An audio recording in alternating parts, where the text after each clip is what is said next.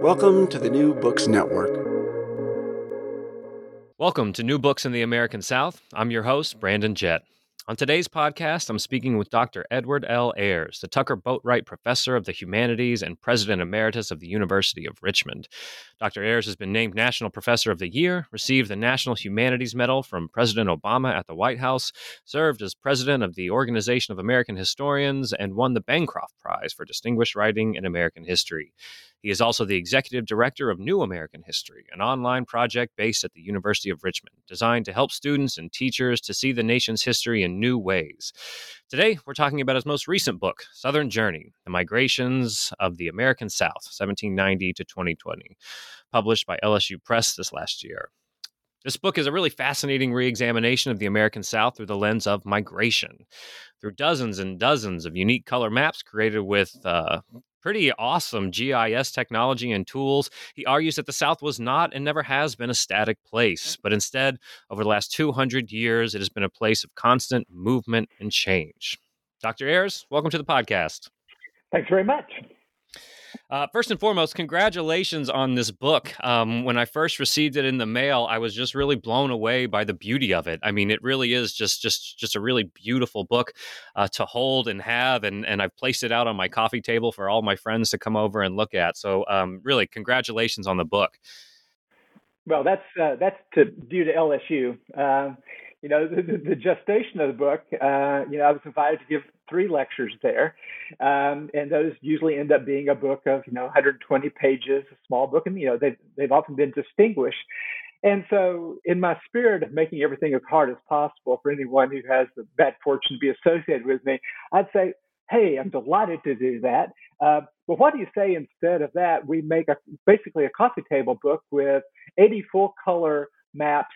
And that then we make a digital accompaniment to it. And what do you think? And they said, yeah, let's do that. And so it's better than I could have imagined turning out, as you said. The cool cover, I don't know what that substance, but it's kind of got a great texture and kind of a burlap binding on it. And yeah, my kid is 4 years old and she loves touching things and she just keeps petting it like it's a cat or a dog.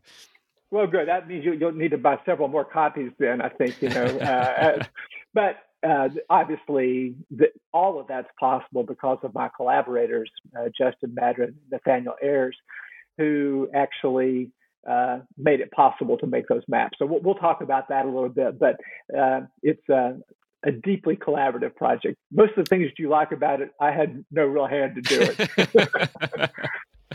Well, yeah, I mean, I think it's really just an exciting and new way to engage with Southern history. And this kind of gets me into one of the questions I wanted to ask you as soon as I saw you had a new book out. And that is, you've been doing this for a long time.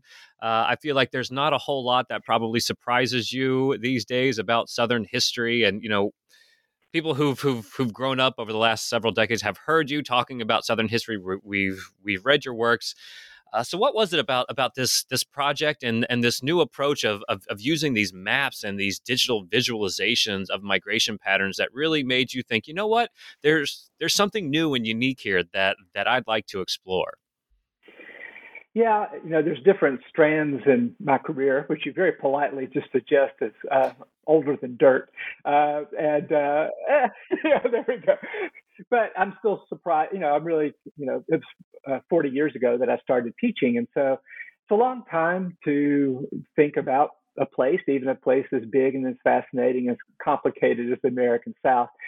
And of course, along the way, I was 6 years as a dean at UVA, then 8 years as a president. So that, took some of the concentration on the South off, even though obviously Virginia has played an important role in Southern history. And I've stayed here partly because it's fun to have my scholarship connect with the other things that I'm doing in public history and academic leadership and so forth. And, it is interesting to see how Southern history has changed. I don't know that it's ever been any better now. It's really rich. We keep broadening and deepening our questions. It is interesting to think about if it will disappear as a separate topic.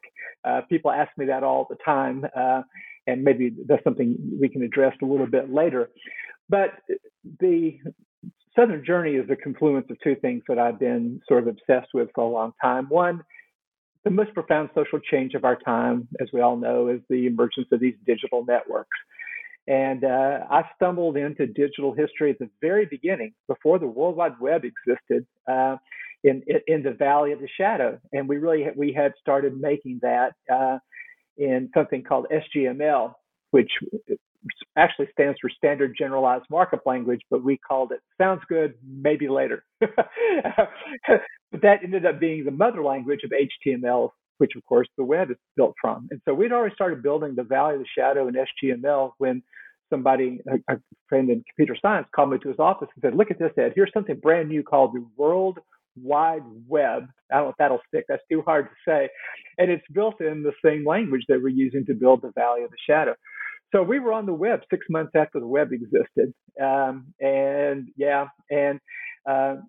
So just by accident, I became sort of the grandfather of digital history, of thinking about this, doing it long before PDF files existed and things like that.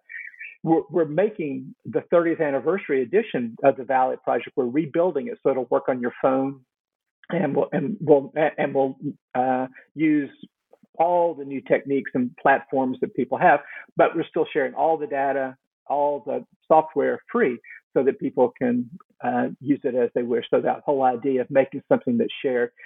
So the fact that we built something, coming on 30 years ago on the web, which is like 1,000 years and, a normal lifetime, I kind of feel an obligation to see what the new possibilities are for these technologies. And when I went from Virginia to Richmond, I decided that was a time that we're not going to sort of type in primary documents anymore, is what the web can do, which made sense in 91 and 92. But we're going to harvest this enormous bounty of machine-readable data that we can see. And so visualization is really what I've been focusing on since 2007 in the Digital Scholarship Lab that I founded at Richmond, but that I have do nothing to actually perpetuate. You'll notice a theme here. I was going to say, man, you're giving away all of your secrets. Well, no, but the secret is find good collaborators. Sure. And use your good fortune of having been a dean or president.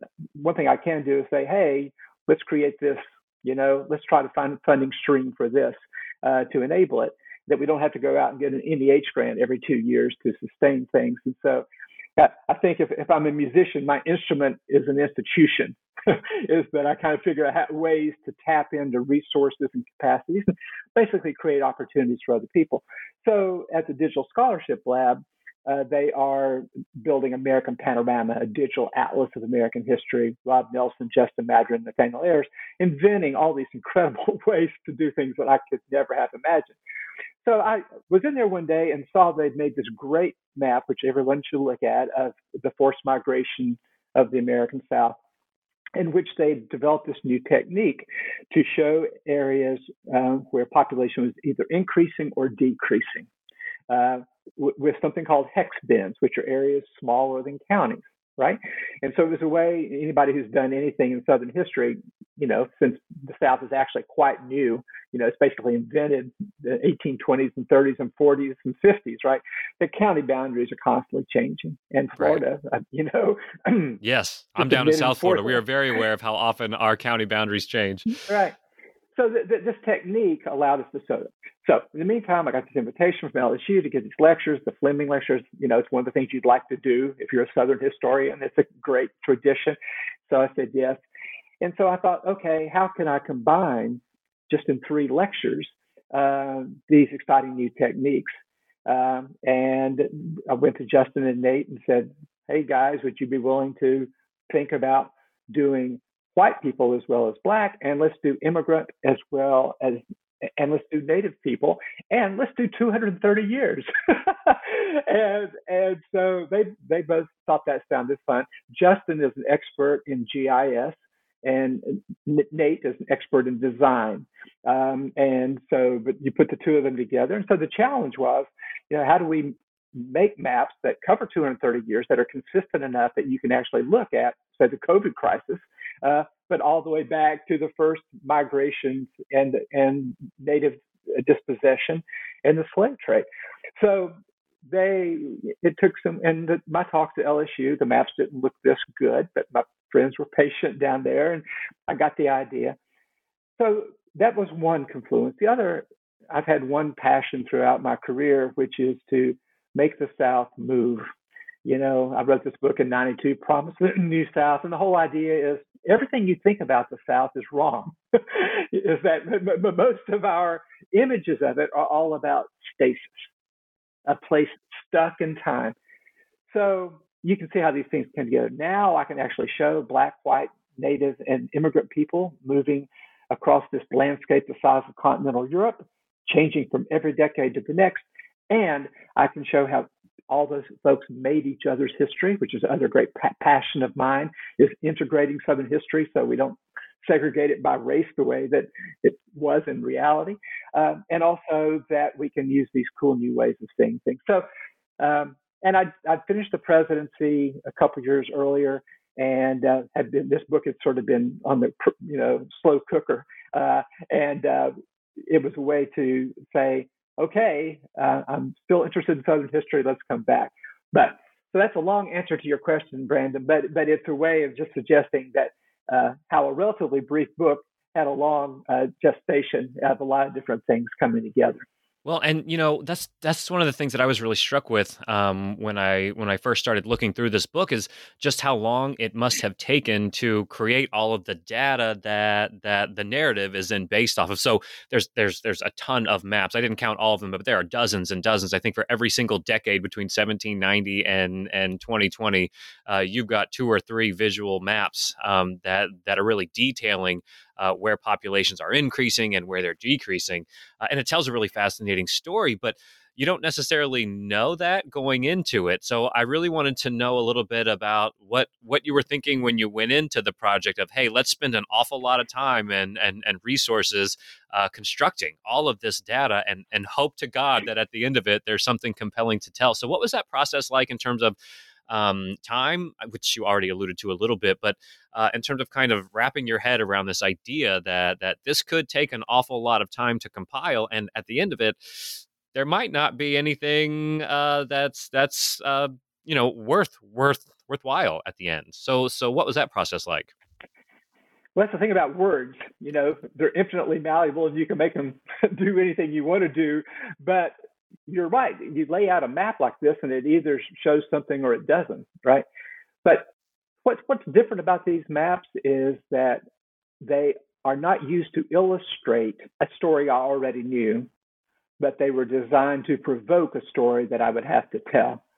So the analogy that I come up with is they're like an MRI, and that they are, here is what happened for each ethnicity in this one decade, and what does it show us? Then it was my job to basically plunder the entire literature of the American South of history and try to figure out what's going on in Arkansas in the 1840s, right? And so it was really like reading an X-ray in which, okay, here is the anomaly. Here's the big change. And how do I explain it? So that was fun because, I'd not written really about the very early 19th century before. I didn't really know very much. And it's kind of not a blank space in Southern history, but it's not, it does kind of fall between the cracks of colonial and antebellum. What's happening in 18 teens and 20s, right? And we also know that Native history tends not to be woven into the history of slavery very dramatically. So that was the big thing. So the short answer to your question, which I promised to give in response to some question you asked, was I know there's something interesting happening all the time. What is it? But I would say this, that the making of the maps, the data already exists. It's census data. So we didn't have to gather that. The breakthrough came when Justin and Nate came up with the idea of the hex bins. And then Nate, who I'll just go ahead and point out has the same last name as I do, as in fact my son. I noticed that. And which adds another whole level of complexity to all this. When I've been asking to make draft number 8 of something, knowing that I was going to have to see him that weekend, you know, at our house where we don't talk about work, but nevertheless. Yeah, there's the boss, Ed Ayers, and then there's the dad, Ed Ayers. Yeah, it was all supplicant. You know, would you please be willing to change the cut point on this one more time? So it was an iterative process, though, because you'd make it and you go, oh, well, first of all, Nate came up with the whole idea of the very beautiful blue marking the decline and sort of elements of gold marking the increase. And yeah, you can find that it after you look at one map, you figure out, oh, okay, I got it. It's the same technique, even though I'm talking about the late 20th century and Latinx immigration. It's the same one as I was looking at the migration of white Southerners from 1790 to 1810, right? And so I think that was so finding the visual vocabulary that would allow us to show widely differing things, but in a way that didn't require us to reinvent the wheel for every decade. But then there's also quite a few maps that, I mean, one I particularly love is native dispossession. That so when you go on the story map, you can actually online, we can talk about that. You can actually see the animation.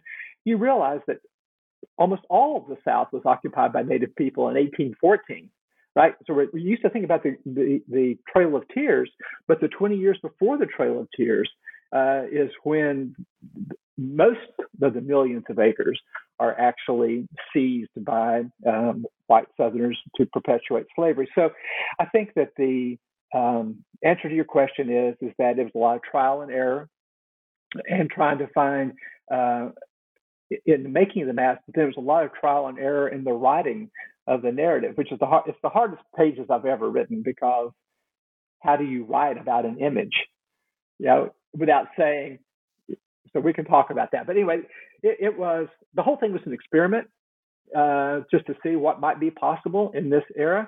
And, so whatever happened was the result of it, was what the outcome of the experiment was, right? Yeah.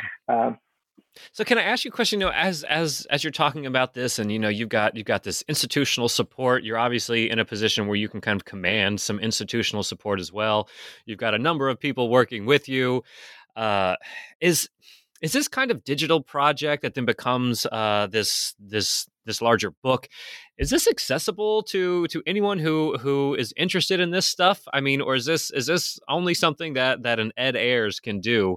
Because I mean, just the amount of time and resources that it required, or do you think there are some easier ways that kind of younger scholars or people who are interested in this could kind of step into this?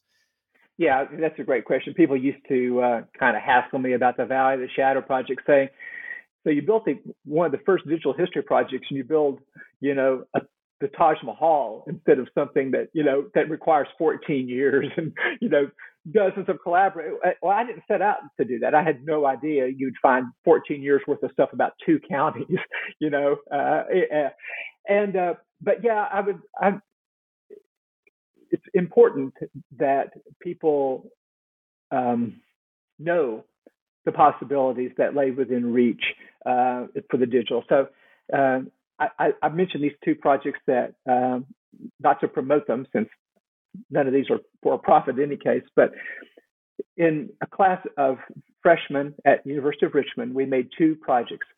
One is called Black Virginia, which is blackvirginia.richmond.edu, in which these first-year students took the Richmond Planet, the African-American newspaper from 1890 to 1920, and each was responsible for a year of that paper, read it all on, I think it's been digitized by the Library of Virginia, and then selected out, but as we know, those newspapers are still just a mass of words, right? They don't have any shape to the article.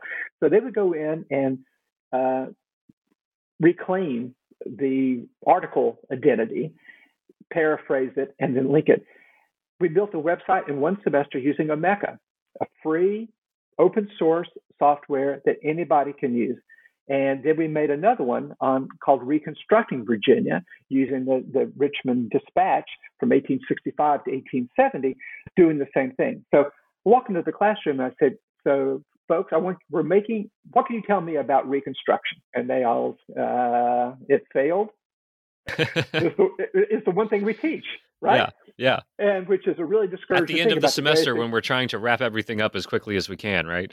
Right. Rather than the greatest experiment in democracy in America, it failed. And, you know, that has a real political consequence, right?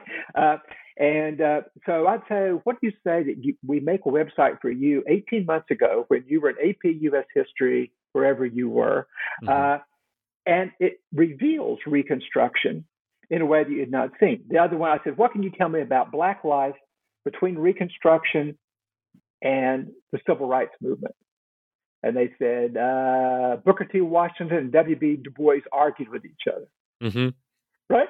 Right. That's kind of what our there's a little more to it than that. But that's what what our textbooks say. And I say, we want to show, we're going to look at from the Black point of view, what was actually happening in the Black community. So that's where the Richmond Planet. So that was also made in one semester by freshmen with some help from one kind person in the library who helped set up a Mecca. So those are things that are really, and that's called reconstructingvirginia.richmond.edu. And so I said to the kids, here's a blank whiteboard. What should this look like? And they said, well, it should just have two buttons, explore and about. You click on explore. And since we don't know anything about either of these subjects right now, it should randomize. It should show us 10 cool articles. It should use whatever images are available, and it should give a word cloud to sort of a prompt, and then it should organize things so you can just browse. And so we just made it in that way.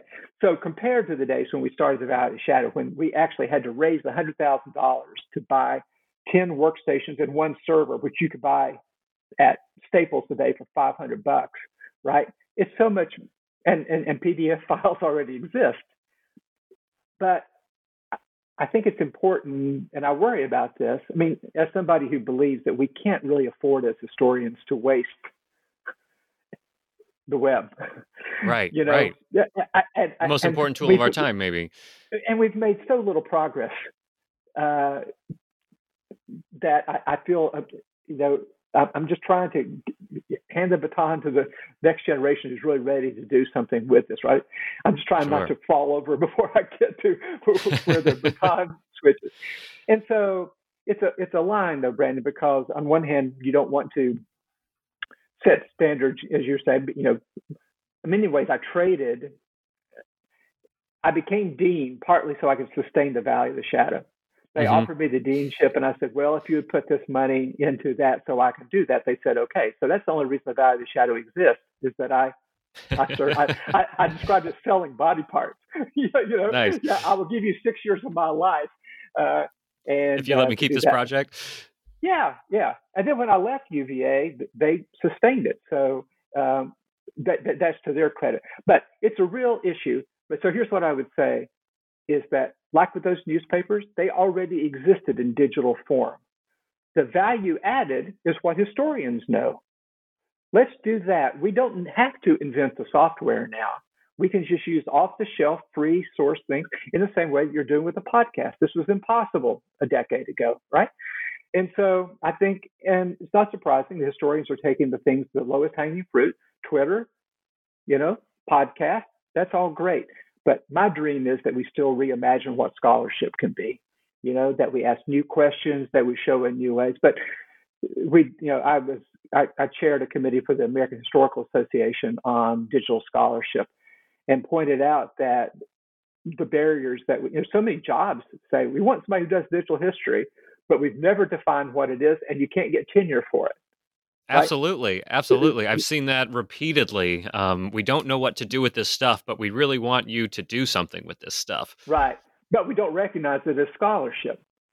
So, and so what we said in that statement, which some of my friends in digital humanities took to be not fully appreciating digital scholarship. I said, what is scholarship? It's not just a gathering of information. It's making an argument. It's making a contribution to an ongoing conversation. So Southern Journey is an attempt to use digital sources to make arguments that intersect with the ongoing conversation that is Southern history. That's ultimately what this is, to show that you can make an argument with digital stuff that you couldn't make otherwise. Absolutely. That's the point of the whole enterprise. And I think the really fascinating thing about this book is no one's going to pick it up and read through the entire thing and think this is not very scholarly. I think you've done a really great job of kind of blending this visualization and these digital tools in a way that demonstrates the real value of using this. And so I think we could maybe shift into the book a little bit, if that's okay with you. Yeah, sure. And one of the really fascinating things that I first noticed when I opened this book is you start by explaining to readers how to read the book, which I think is really a funny start to any book. Why did you feel that was necessary to say, hey, reader, you picked up this massive, and it really is a massive book. You've picked up this big book, and now I need to tell you how to read it. Well, it's because I'd shared it with some fellow senior colleagues who told me that it's not obvious how you're supposed to read it, right? And because people know of an atlas, right, which is a reference book, and they know of a narrative that uses a map here and there to illustrate something, but we're not used to something that gives maps priority of place. Mm-hmm. That's what the book is about. Mm-hmm. And so it's kind of framing expectations that the maps are not illustrations. Right. The words are explanations. I just made that up. Yeah, it sounds really great. Beginning. But maybe that should have been the title of that section, not how to read this book. The maps are not illustrations, they're explanations. I like it. Yeah. It really does take a minute to figure out how you're going to go through and read this, not only with the maps. You know, oftentimes when I was in high school and we'd have to do these readings in the textbook, when you saw the map, you'd just skip over it and you'd think, hey, that's great. That's one less page I have to read. But I think it is, as you said, really important for readers to understand that the maps kind of drive the book, and the rest is kind of explaining what you see in front of you. You've got tricky. This. I'm sorry. Go ahead. I was just going to say, so you've got this book. It's big, but in terms of readability, it's very accessible. You don't need to be an expert in Southern history to really engage with it. And one of the arguments I think you're making in this is that with these new visualizations and this data that you've created, you get a new understanding of Southern history across the last 250 plus years. And so you've broken this up into three sections. I'm going to go through and just kind of give listeners an idea of what those sections are. You've got Creating the South, 1790 to 1860, The Restless South, 1860 to 1940, and Arrival and Return, 1940 to 2020. And so I just wanted to have you maybe explain to everybody a little bit of what it was about the visualizations that prompted you to kind of make these eras. What was the connection between what you saw and then these sections that you've come up with? Yeah, thanks. That 1790 to 1860 is not really a mind-blowing innovation. There, it's the slave South. I think that the phrases that I try to displace are both the Old South, and I always point out that large parts of Mississippi, Alabama, Florida, and Texas were about as old as a subdivision at the time of the Civil War, right? They're brand new. They're 25 years old, if that. And so get over this Old South stuff, okay? And antebellum, as if people know there's a war coming. It's like, okay, 21 and a half years till the war. They're not living in the antebellum period, right? Or one way to think about it, we're always living in an antebellum period. We just don't know when the war is. That's very true. That's very true. So it's called Creating the South because it shows three major processes happening simultaneously and interacting. One is the displacement of the native people who, as I mentioned, occupied the great majority of the South. The other is the migration of white people who do not own enslaved people, in some ways, what becomes the spine of Southern history is the forced migration of enslaved people, right? So trying to show how those things interacted. So there's lots of surprises. One is just really how closely related dispossession, especially the Cherokee and Choctaw and Chickasaw the Seminole are and the immediate arrival of slavery. I mean, you know, they occupy the best land because they know where it is, and they are sustaining themselves for generations.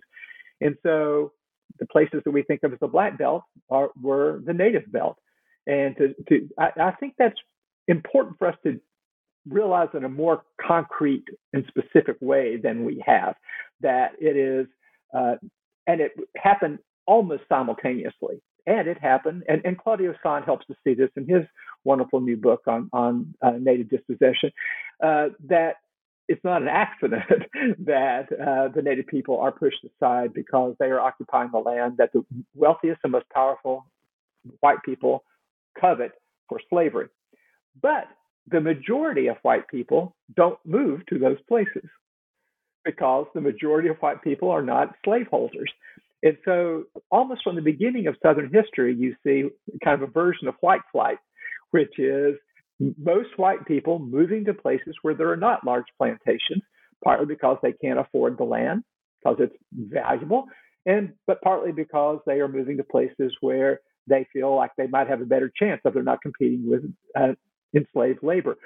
So to see, you know, the swirling of these three patterns, I think shows Southern history in a dynamic way that, frankly, you know, we have several pictures of the Southern migration in mind that are our enemy. One is like what the expansion of slavery looked like is like just arrows coming out of Virginia, South Carolina, right?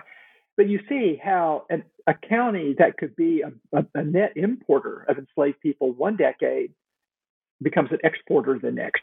And that how places that seem promising to white settlers one decade are depopulated next. I think about my own native East Tennessee. Just in case you can hear a Southern accent, that's the particular variant you're hearing here, which is the hillbilly accent of East Tennessee and Western North Carolina. And how those places were implicated in all of this as well. So it sets the tone for the entire book, Brandon, which is to show that what we think of as fixed and static, the slave South, had in fact to be created and was still in the process of being created at the time that the South brings the Civil War down on itself. And pretty interesting, a couple interesting maps on all this. One we'd never seen before, the sex ratio of enslaved people. And to see that for most of the South, women predominate. But there are some places, sugar districts in particular, where males predominate. But then the mystery of why in Virginia there would be more men. And it's because if you're those small slaveholders and you are only able to purchase one or two people, you purchase a woman. And so it pulls women out of the older places of Maryland and Virginia. So I think that's a helpful way that demographic information can help us see something profound about the human experience, the way that families are being systematically ripped apart, not only teenage boys and girls, but women from men because of the market demand. And the other one is to show that who supported secession? Mainly people who had recently moved, were not slaveholders necessarily, and wanted more free or cheap land. And so, whereas the people who own the most property and enslaved people, no, I'm good. let's not rock the boat. So, but those are all ways that demography, which is not really the sexiest word, and I found some of my friends kind of not smirk exactly, but sort of just say, "So, Ed, you're still doing that demographic project, you know, and that demography is the most democratic history. You know, half the people on those maps are female, right? And so it shows, you know, the buzzwords of agency and so forth. Well, it's not necessarily their agency that's moving, but it's their lives that are reflected there. And obviously, this is the only way that we can see enslaved people as lines on the census. So harvesting what we have to give as much of the three-dimensionality of people's lives as we can is what we're doing. So That's why creating the South. I will come up for air to see if you want to ask me anything about that before I go on to part two. Yeah, sure. One, I feel like your explanation there was a personal attack on the map I use when teaching about Western expansion, right? It's these arrows of things coming out of Virginia and both kind of enforced migrations and then voluntary migrations. But you're absolutely right that's kind of all we explore and then kind of leave it at that and encourage students to maybe look at things a little bit more deeply. And I think your work in this book really allows people to look at some of those migrations a little bit more deeply. And also, wherever you live in the South, you see you're a part of it, right? So if you're teaching in Florida or Arkansas, you can say, "Oh, let's look at our place. Well, look at this." You know, that's the other. It's another way that it's democratic. I mean, for me, the fascination with the digital is that it's a democratic medium that allows us to reach people for free who would never read our monographs, and also to make history a participant sport rather than a spectator sport, right? And it also ties into genealogy. You know, I found that's been the people who've contacted me most about this or fascinated by this. So it's a way that I think that we make the idea. I mean, my own history, if I've never found an obscure quote that I didn't love. My history is very driven by trying to let people speak for themselves. And ironically, to do all the research so I can get out of the way is kind of a weird thing. But this is a project in the same way. This map shows what happened, what the choices that these non-slaveholding white people made. What did they do? The choices that black people had no say in. What happened to them? And of course, Native people as well. So it's you're right about kind of what the purpose is. The other map that I hate that is in part two is the big red arrow that goes from Mississippi Delta to Chicago about the Great Migration, right? And and I think in many ways the next section of the book from 1870 to 1940 which embraces the Great Migration, but shows it's not at all the way we've imagined it.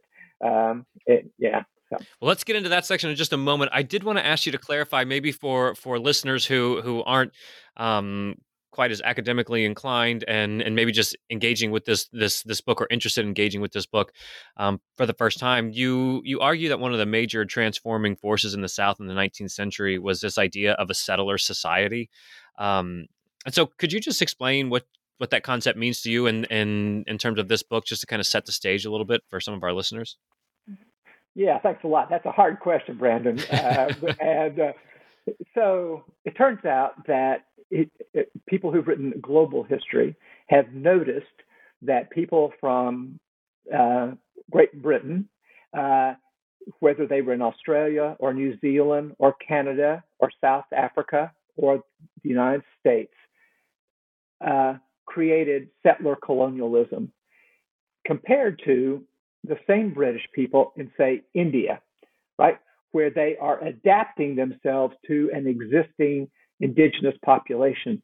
In settler colonialism, the indigenous population is displaced in order to recreate as much of the existing white social, as possible. And that's very clearly what happens in the American South. The U.S. South is unusual in that it was the only settler society that was also a slave society, right? So you find white people displacing indigenous people not only to make little versions of England, but then to create something entirely new, which was a plantation society in which white people lived among black people, right? Other British colonies, they displaced indigenous people to create plantations that are overseen by people they pay while they go back and live in big houses in England, right? The American South is a place where these three histories are woven together. So it shows us both the ways that the South is a part of transnational history, but the way that the South is also quite unusual in its combination.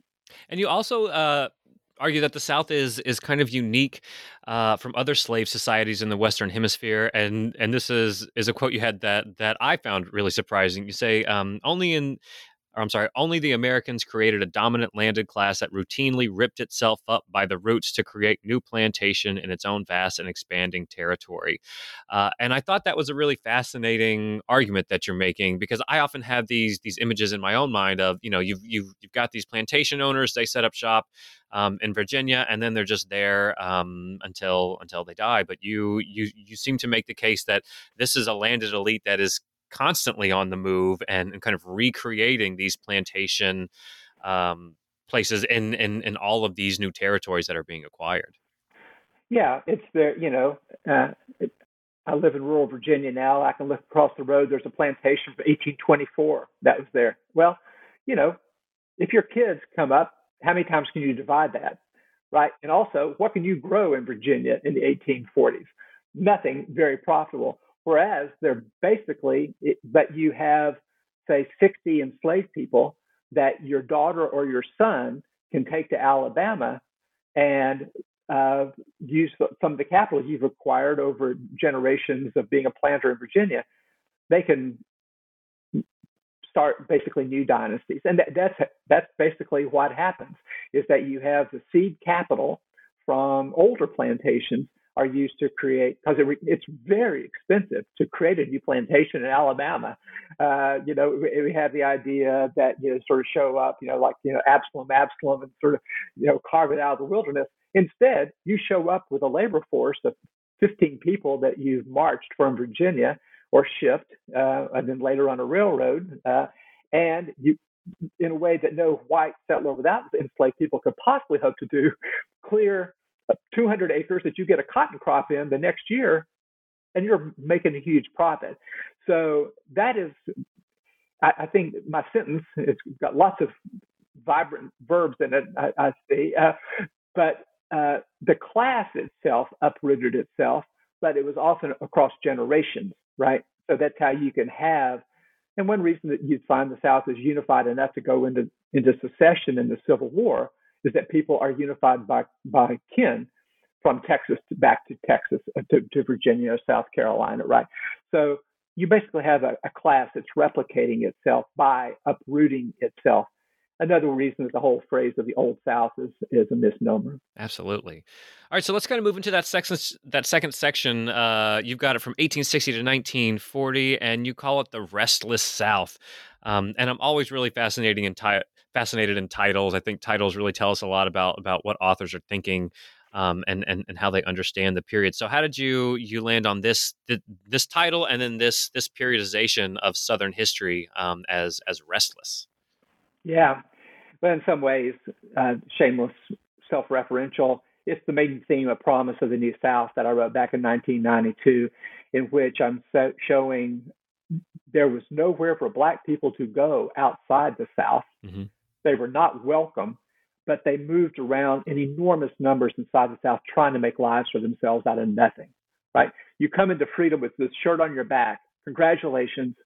Here, make a life, yeah. Right?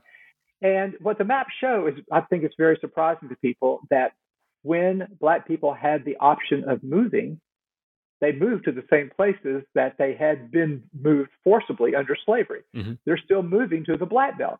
And so I tried to explain to young people, okay, why would they do this? Well, I explained sharecropping. If you get half of what you could grow, you don't want to stay in Virginia when half of what you can grow is not worth anything. Mm-hmm. You know, hay, you know, is not really worth anything, right? But you go to Mississippi Delta, where you can girdle some of these big cypress trees, and the soil underneath has been growing richer for 1,000 years, and you can grow cotton that's so tall you have to pick it on horseback, and you get half of that, send me there, right? So we superimpose our ideas of the Deep South and segregation and Jim Crow and violence, but at the time, and of course all those things grow out of the fact that Black people moved there to make lives for themselves, right? And so that what you find is that those people are moving in ways that seem now to us counterintuitive, knowing what happens in the Great Migration. But they're moving to the places where they have a return on what they know how to do, which is to be farmers, and to their dream is to get money to become a renter and then to become a landowner, and they're able to, right? So that's another thing. Showing all of this is that Black people never settle for what is handed to them. They're restless, looking for, they're moving to the lumber camps, they're moving to Birmingham to the steel mills, they're moving to Tennessee for coal mines, they're moving to Florida for phosphates, right? And all these ways are constantly moving, which is an important thing for people to know about Black history between Reconstruction and World War II, right? It also helps explain why the Civil Rights Movement is the product of Black Southerners, right? How can they do that? Well, it's because, as the book shows, they've moved to towns and cities. Think about, where does Martin Luther King come from, right? They're coming out of a middle class that's creating itself out of migration to these towns and cities. So they're restless, right? White Southerners are restless, too, because they're moving to mill towns. They're moving to the West. They're moving to places that had not been considered livable before, the piney woods, where you can make some money lumbering. And so the whole idea is that this entire population is in constant movement and turmoil. It's more mobile than the North. And, you know, I argue and promise this is where segregation comes from, you know, and it comes from the railroads that are tying all of this together. So, but it's 1 million white Southerners leave in this time. They're going to California and Oregon and New York, which is important to know as well. Black Southerners leave at the first moment they're given a chance, of course, in World War I, right? And so that's why I call it the Restless South. It's the same spirit as showing the slave South is not static, but the South between Reconstruction and World War II is even more dynamic as people have the choice of where to move. And a lot just get the heck out of Dodge. and then Black people leave as soon as they get the first choice. So that's why that's called that way. And I really love the way in which this movement is presented in these maps. It's very clear that a lot is changing from decade to decade, and that's one of the things that I think readers will really be interested in. Is we often think of the South after the Civil War and through the Jim Crow period as kind of going back and hearkening back to an older period, remaining static and kind of in this period of transition for sure, but it's not necessarily one that we often think of that's terrible. Mobile, and that's one of the things that I really appreciated about the maps and the way you explain all of those changes. And I also really appreciated this idea that the Great Migration, while it's obviously one of the largest movements of people in a very short period of time, it didn't come out of nowhere. People in the South, Black people in particular, had been mobile since the end of slavery and the end of the Civil War. And I thought that was really important to demonstrate, too. You argued that these are experienced migrants. And in the 1910s and 1920s, when provided the opportunity, as you just suggested, they're tapping into those experiences and moving into places outside of the South. Yeah, thank you. And it's also the case that even more white people left the South than Black people left. That was going to be the next point. This is also something that involves white people as well. They're also leaving the South. And I thought another really fascinating visualization that was there was this idea of the Dust Bowl. And we often think of the Dust Bowl. Obviously, it involves Oklahoma, but I guess just in my understanding of what was going on in the Depression in the South is kind of everybody was interested in maybe getting out, but the maps show very clearly that it is really somewhat kind of concentrated in some of those regions like Oklahoma, but it isn't across the region where white migrants are deciding to cast their lot elsewhere, and I thought that was really important to show too. In fact, the 1930s is the least mobile decade in Southern history. Yeah, because people, you know, can't afford to leave, and it's safer to be on a farm where you can at least feed yourself, right, than to move. But I think something I really love that Nate found this old. I found the 1920 something map of the boll weevil, and then he sort of brings this beautiful color to it, and then you put that there, and you see the boll weevil doesn't hit Georgia until the 1930s. Whereas it had decimated Louisiana decades earlier, right? And you can see when it does that, you know, midnight train from Georgia, right? Because the people are leaving later. And the Great Migration, as you're suggesting, is that these experienced migrants catch the nearest train to the nearest place where there's opportunity. So rather than one big red arrow from Mississippi to Chicago, it's all these interweaving arrows to, Detroit, but also, Pittsburgh, and Rochester, all these different opportunities that people are looking, again, which testifies to the self-awareness of Black migrants, but also their determination to find opportunity wherever it might be available to them. And I think the maps are really fascinating too, especially during the period of the Great Migration and into the next section, into the later part of the 20th century, because you see just how vast the Black population in the South in particular was, and then how concentrated it becomes in those cities. When you look at the maps, you've got these vast areas across the Southeast that are blue, indicating that population is going down. And then you've got these very concentrated regions in the major cities. And I thought that was something that I kind of knew was happening, but when you see it, just the numbers of people and how spread out people were in the South, and then how those communities are recreated in these very compact ways was really striking to me, even though I kind of knew that was happening, just to see it. Yeah, you think about the synonym we have now is urban music, right? And Black, right? And how much of of course, that makes sense because in part 3, Black people are moving to southern cities, just as they're moving to southern cities at the same time. They're moving to northern cities, which is another important thing about the Great Migration, right? Houston and Dallas offer opportunity, just like, Schenectady and Toledo might, in even greater numbers. So I think that's another way to, and something else about this, it expands. Texas and Florida are important in migration. You can really see that a lot of the energy is coming from what you might think of as the margins of the South, becomes the places where the action really is and where the opportunity lies. Absolutely. As a Texan and then now Floridian, I was particularly interested in seeing some of those patterns. And so we get into this final section of the book, 1940 to 2020. This is really that World War II, post-World War II period into the later part of the 20th century.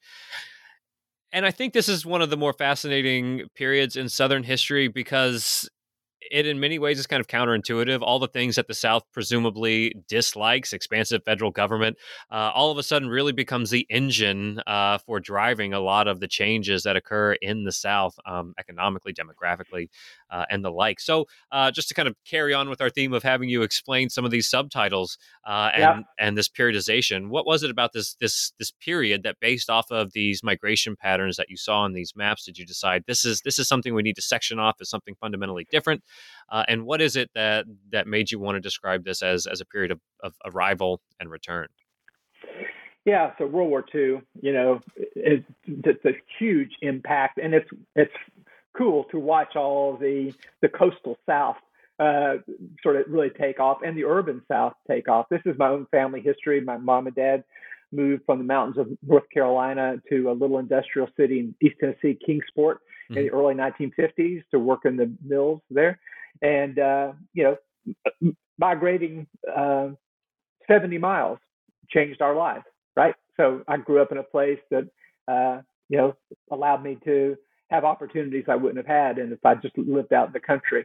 And so that's another part of all this is that migration doesn't require, 1,000 miles to be profound. Just moving into town can make a big difference, right? And of course, that's what's happened is the urbanization of the South since World War II. The title comes from a rival of several different groups. First, for the first time in American history, Black people are choosing to move to the South, starting in the 1970s and 80s.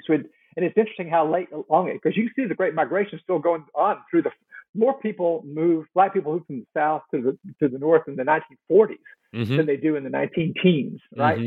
But you can see then the beginning of the Rust Belt and so forth in the 60s and 70s, and Black people saying, I've got family ties in Atlanta. I'm going to move back there. So you start seeing a sort of reclamation of the South by Black people. These experienced migrants are once again using those strategies and experiences to come back. But they may still have family and certainly have memory in the places that they're coming back to. They've been coming back all during the 70s and 80s, right? For the family reunions and stuff. And now they realize there's actually more economic opportunity for me in the South than there is in the North. And people don't know that, say, 85% of the Black people who live in Atlanta live in the suburbs. More Black people have moved to the suburbs since the 1970s than migrated in the Great Migration. Oh, wow.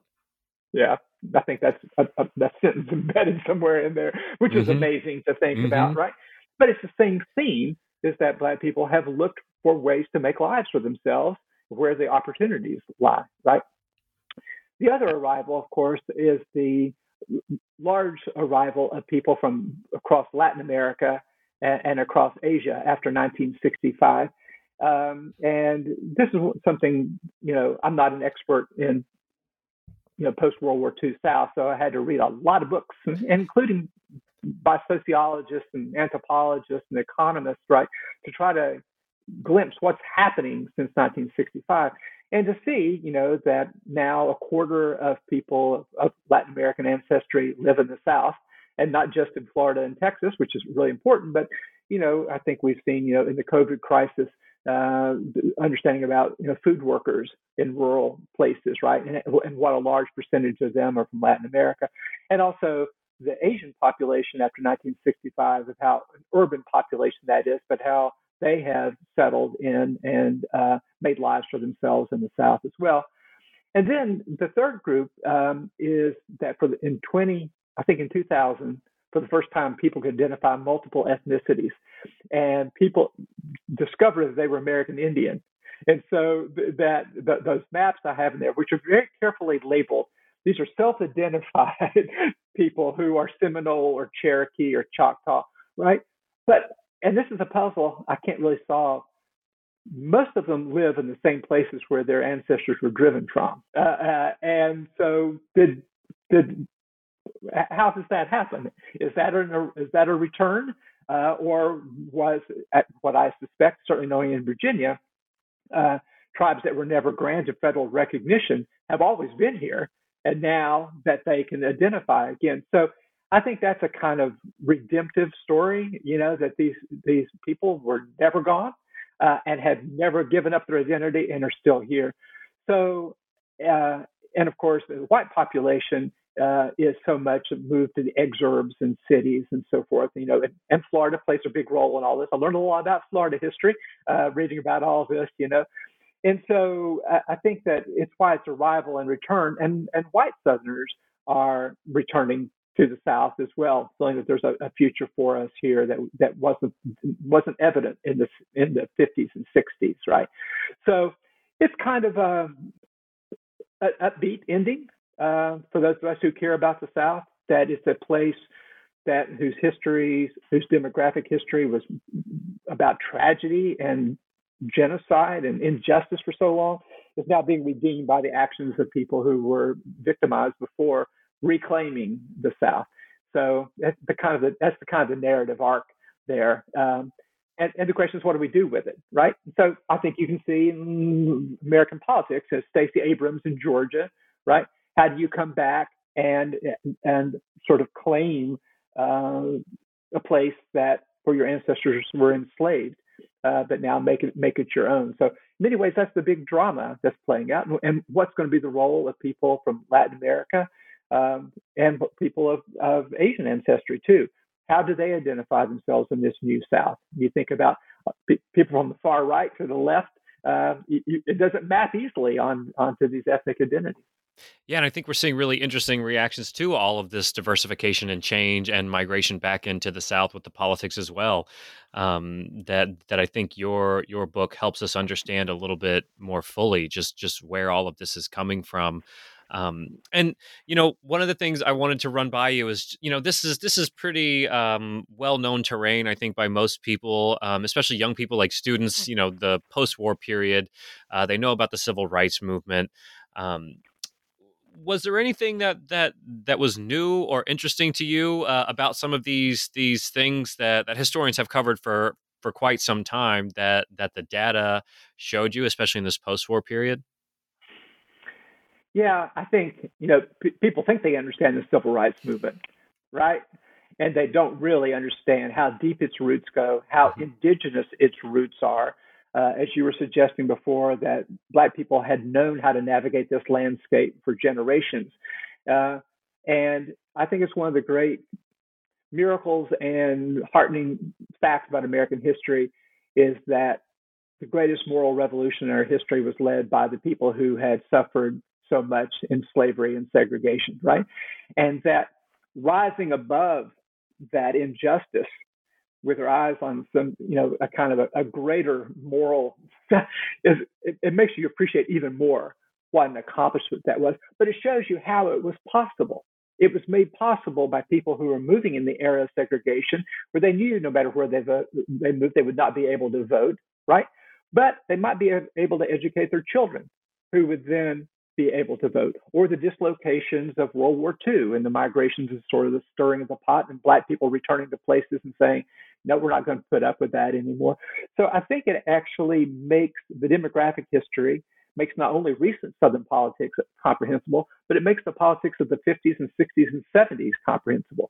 Watching white Southerners move to the suburbs and the white flight helps us understand, you know, the turn to the Republicans in the 70s and 80s, right? It's a different, so sort of a major theme of everything I write about the South is that what looks like stability is in fact the result of change, right? And is that don't mistake something that you might think of as racial injustice as just a holdover from the past. No, it has to be created over and over again in new context. And so that's really, in some ways, what Southern Journey is about. It's about we're still on this journey. And I think part of the theme of it is, too, because Southern history has always changed, it can continue to change. It can be, you know, living in Richmond and being involved in the conversations about the Confederate monuments and so forth, who would have predicted 10 years ago they would be gone now, right? But here they are. And why? It's because people paid attention when nobody else was. Historians had things to say, you know, called our attention to the way that memory is constructed and all these kinds of things. And I think that if I tell students, there's only two things I've learned about American history, especially focusing on the South. One is what people expect to happen never does. And two, things that are much worse than you can imagine can happen, and things that are much better than you can imagine can happen, right? And that the decision between those final two is partly your choice. Are you going to make things worse than you can imagine come to pass, or are you going to have these leaps like we did with the Civil Rights Movement? I grew up in the segregated South and watched it change before my eyes, watched the schools just transform, right?